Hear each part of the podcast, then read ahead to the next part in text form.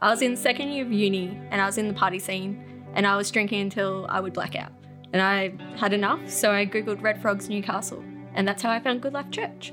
Sarah was chronic MS, unexpectedly single dad of two very busy girls, and I've just broken my hand. Since I moved here 12 years ago, in a place that was very foreign, in a country that was different, I should have felt out of place, but thanks to Good Life Church, I was never alone. I get these out of my eyes first. I'm emotional because my kids love Christ and they're in their 20s. I was going through some difficult times emotionally, and um, Karen suggested that I come to church. There was the times where um, during church he says um, if anyone would like us to pray for them, um, put your hand up. And without even thinking about it, I, I just felt my hand go up. I moved from Newcastle, Australia to Auckland, New Zealand with my husband. We had our very first baby during a global pandemic, and then we found out that she has cystic fibrosis. When I was 30 years old, I had an encounter with God, and it gave me such an incredible passion to see my children raised up in the house of God and loving Jesus. That was a bit tricky because my husband didn't share my faith, but now my kids are raising their own kids in the house of God, and my youngest son is my own pastor. I was diagnosed with multiple sclerosis in November of 1999. It has left me struggling with fatigue, memory, short term memory, um, even long term memory now, and mobility issues. In 2018, when the opportunity to take redundancy came up, I took that to shore up my family's financial future. We were receiving pastoral care at the time for our struggling marriage. In the end, my wife has left, and I've been left as the sole carer of my two awesome girls.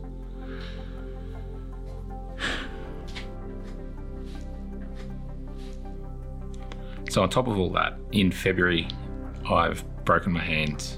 It's made things difficult at home. I've had Good Life Family step up, provide meals, help with the girls. The Connect group has been praying for my healing. And then two weeks after I've attended the fracture clinic at the hospital, they've seen where the break was in my hand. Miraculously, it's just healed. It's been healed. Even the doctors were amazed. It's been a difficult and, and lonely journey. Um, and without my, or without God and my good life family, uh, would have been unbearable. Hey guys, um, my name is David, and uh, I've been a part of Good Life Church for about 12 years now, almost 13. And uh, my story started off in 2007 when I arrived with my family from Zimbabwe. So initially, I was born in the Congo, but then we migrated over to Zimbabwe because it was a bit unsafe where we were at, and then we um, migrated over here in Australia. So I arrived here with my um, mum and just my two sisters. As soon as we arrived, um, we felt it would be best for us to be plugged into a um, a church and continue our journey of faith. Then we came across Good Life Church, and for us, it was just more than a church. It was a refuge. It was friends. It was family, you could say, and. Yeah, and for me as well, um, growing up, especially in a place that was different, that was, I guess, foreign, and a place where I found it a bit hard to fit in here and there. I found Good Life Church as a place where I could express myself and where I could be myself, especially, let's say, in my teens, um, growing up.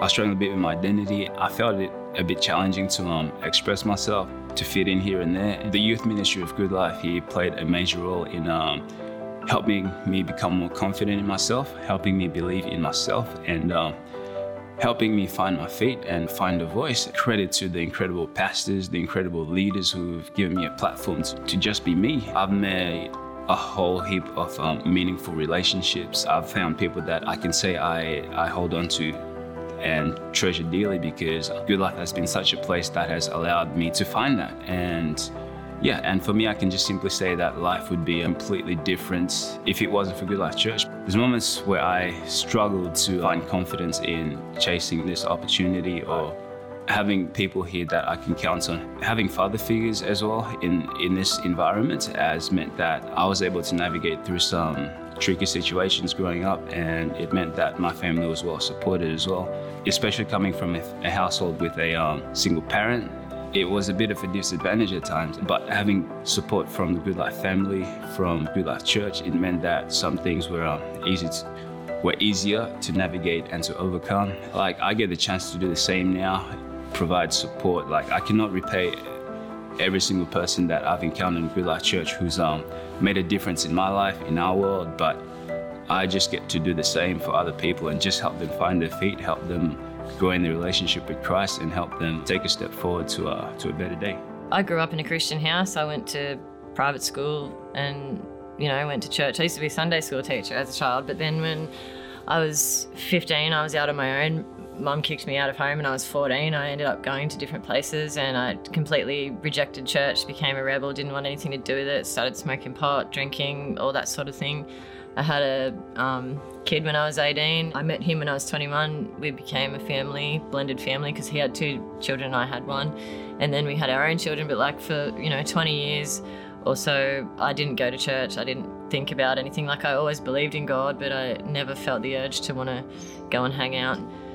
And then we started sort of going through a bit of a dark time in life. He he lost his mother, Shane lost his mum, and went through a fair bit of depression. He lost his dad, and in a tragic way, and found him when he was younger, and like he got to kind of a suicidal point in life for a fair bit there, with pretty bad depression and complicated post-traumatic stress.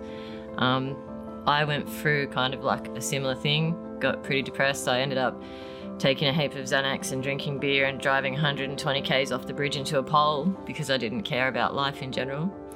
Um, yeah, we went through some pretty hectic, dark times. But then when Ben and Steph started the church, like a good life just sort of, we had to surround ourselves with different people and quit our old way of life. And it, and it was just a beautiful thing the way that it merged together because Ben in particular, but like they were so encouraging to come and have a coffee with us, come and do this, come and do that. And we just sort of wanted to live our life like them through the way that they behaved yeah. in general. It wasn't more so come and be a Christian because you love God. It was more so, mm. I want to have the joy in life that they have. I want to be like them. I love the way they live. I really need that in my life. And that's how it sort of merged our lives together. And, and I wouldn't be without them. They're just like our family now. It doesn't feel like going to church.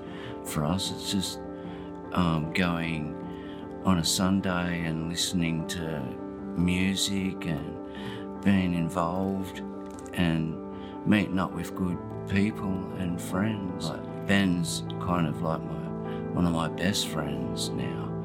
When you have depression and you can't get up out of bed in the morning to the point where you don't want to be alive anymore, but you've got a family to support and stuff, it's really important to have friends that are like, um, that come around and say, you know, come and do this or something. Like, I get emotional thinking about it because, yeah, I just, it's good to have friends like that that encourage you to live your best life and, you know, get out of the house and be with each other and connect with each other because it's something that people really need at that point.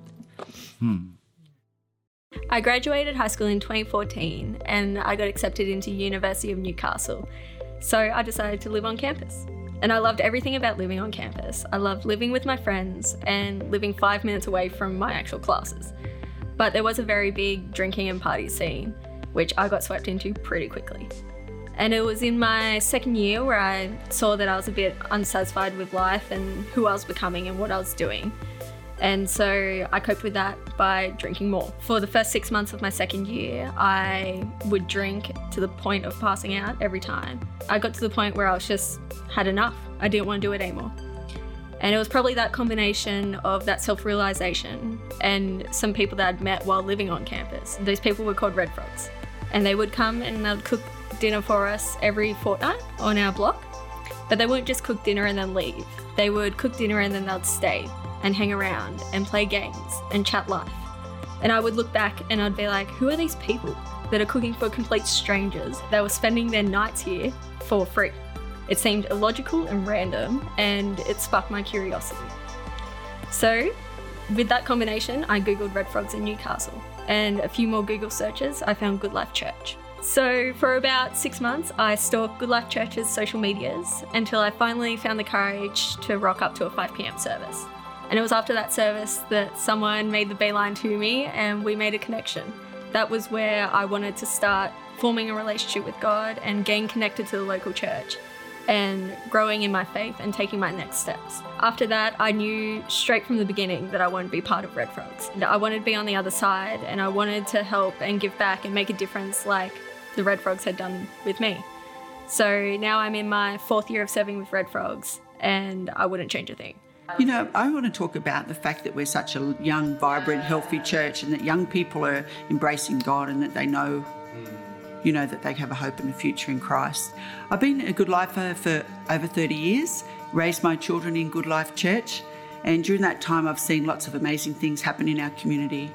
You know, real life things that happen for people that have challenges, everyday challenges that we all face. It's been exciting to be a part of a church that's relevant, that we're out in community, that we're embracing people, that we're that we're realistic about you know, the life's challenges. And we're seeing change, we're seeing Christ introduced to the broader community as we go forward. And that's why it's been great for me to see my children grow up in good life. They're um, embracing living for Christ and getting out there and sharing Him with other people. To see them in uh, connect groups and youth groups and celebrating Jesus is just stirs my heart. You know, when I'm out in community and um, I run into friends or acquaintances and people who are, have challenges or you know, are struggling, the answer is Jesus. And as Good Life is, we have the privilege of sharing Him with those people that we meet. I think if we can be uh, just open and share from our hearts and, uh, you know, have that compassion of Christ shine through us, we're going to see more and more people know who Jesus is. Going forward with Good Life is, uh, you know, I'm in there for the long haul. Uh, God's good all of the time, and if we can just lift Him up and people see Him, we're going to see change across all of our campuses and our communities. As a wife and a mum of three little kids under six years old, I just longed for them to be in God's house every week with me, worshipping God. And so there were times where that was really difficult because just getting them there when they could have stayed home with dad, um, if they didn't feel like going, well, I really needed to just hold on to God and believe for for the promises of God that that kept me. It was like an anchor for my soul when I was praying and just believing that my kids would be in God's house. And so, you know, later on, they go through teenage years when they have challenges, they question everything. And, you know, at that time too, I really needed to hang on to God and, and the church was just an incredible strength and support around my life and my kids' lives as well. You know, not whatever it takes is what I, I wanted to do to see them grow and see them know God for themselves. And so it it actually ended up being like Macca's meals night after Sunday night after Sunday night. But hey, I didn't care. It was a joy to me because my kids were building relationships with people who were going to be like mentors to their life and speak life into them and encourage them and believe in them. And so that was just so incredibly valuable to me. So I was willing to do whatever it takes. And I'd really encourage you, if you're parents, do whatever it takes to get your, ha- your kids into the house of God. And you know what? After a few years, they were raising their own kids and they would bring them into the house of God. And I just said to God, well, hey, what, what, what's for me now? You know, I'm not a mum anymore. I'm not a grandma yet. Well, I am, but I wasn't then. and, and, you know, I just had a real sense. God said to me, hey, you know, your call on your life is till the very last breath you take. And there's so many ways that that I've been able to serve in the house of God, out in the community, loving people, just sharing that love that I have for God, that other people would find their best life and find what God's got for them and their destiny.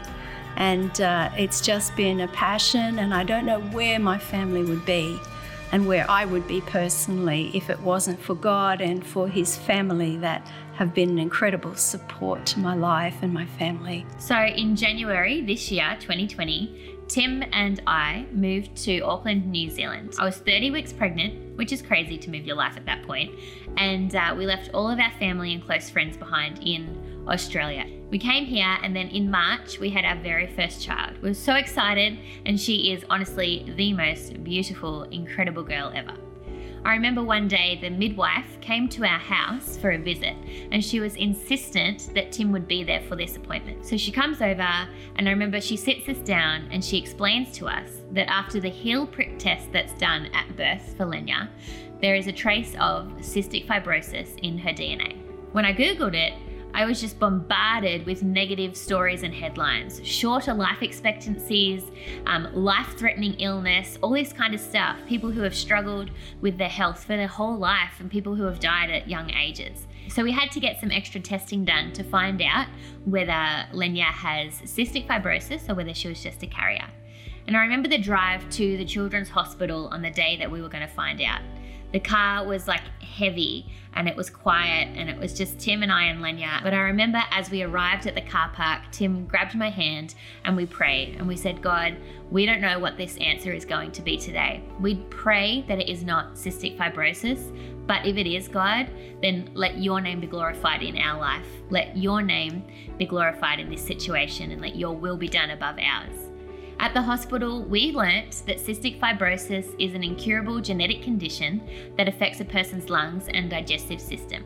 And we found out that Lenya has it. And so immediately this meant for us additional uh, medications before feeds. It means that she sleeps less than other babies and eats more than other babies. It means she needs a social worker. She needs a physiotherapy session every day. She needs a whole bunch of different care and additional care than other children. And that was overwhelming to just be faced and bombarded with all of this information at the hospital in that moment.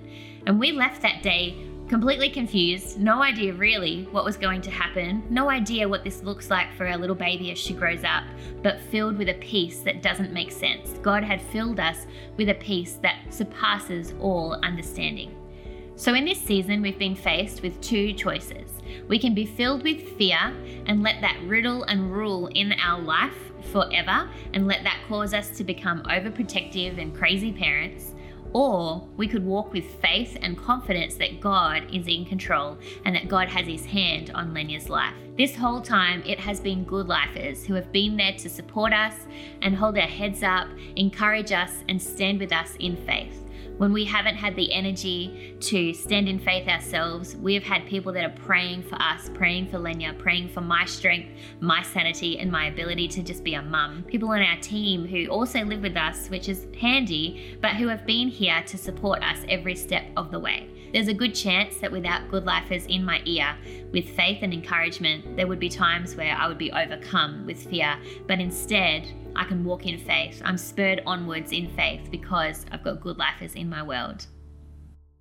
When I first started going to church and um, the um, emotions and the pressure that I was um, going through, the really dark, dark periods, like it's hard to explain or for someone to understand what one is going through at that time. Like, it's um, really hard to even leave the house and stuff. But I found going to Good Life, it uh, gave us I motivation. Found, yeah, it gave me yeah a bit of motivation, and I was positivity that we needed.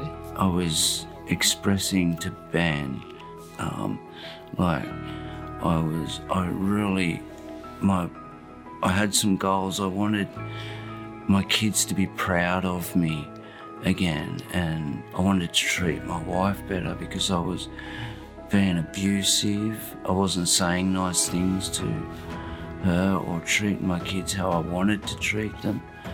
And Ben started praying for me and um, said that if you want to be that better man, be that better man. Um, God is forgiving. God will forgive you. And then I started, after we talked, I started living life like God was there helping me through each day. So I was looking out the front door at opportunities instead of doom and gloom. Life's been getting better and better, and I've been treating my wife how she's meant to be treated, and my kids have all said different times, Wow, Dad, I'm so proud of you. Like, you're doing amazing things. And all it's all been to falling into place. How I've what I've been praying for has actually been coming true. The guys at Good Life, they're awesome. They're just absolute legends. Absolutely love them. They're so positive and happy, and they they live a great life and show by example to other people how how they want to be. Like it's Mm. it's hard to explain, but I love them all. They're awesome, And that and that's That's why. That's why. Why the world needs Why the world needs Why the world needs good life. What brilliant stories. And we want to say thank you to all of those good lifers who shared their journey, their story. And uh, I tell you what, I've, I've been to tears. I've watched a number of those uh, testimonies a number of times. And it's such an honor and a privilege to be a part of that story and be a part of a church that literally sees um, lives changed. Every one of those people, though, as much as a church, we try to give an opportunity and create an environment where people can uh, change, where people can receive Christ, where people can uh, find freedom and discover their purpose and then make a difference. But every one of those people has responded personally to Jesus. They took a step. The first step Yeah. was to say yes. Jesus Christ came to the earth to show us how to live, but yet he died on the cross to ta- pay the price for all of my sins and for yours. Every one of those people prayed a prayer saying yes to. Jesus, and then the journey of life and growth happened from there. And today, it's an opportunity. You might need to say yes to Jesus for the first time, or maybe you're coming back to Him. Maybe there's a moment of rededication where you come back to Christ and say, I want to I want to fire this one up again. I want to give it a go and I'm going to I'm going to walk this out with God and all I'm going to say is that you need to just start with a prayer that says yes to Jesus, come into my heart. There's a journey from there and it's brilliant, but it starts with a prayer. So would you pray today wherever you're at? How about you pray with me? Pray it like this. Dear heavenly Father, Dear Heavenly Father, I thank you so much thank you so much that you include me you include me in your family. in your family. Despite my sin and mess, Despite I'm a part of your family. of your family. And I really appreciate that. So today, I bring my heart to you I bring my heart to you and I ask that you'd forgive me of my sin. you'd forgive me of my sin. I want to leave all that behind leave all that behind. and I want you in my future, I want you in my future. in every decision in every decision from this day forward. from this day forward. Ask you to come into my heart, I ask you to come into my heart, to be the Savior of my life, Savior of my life. and today I make you Lord of my life. In Jesus' name. amen.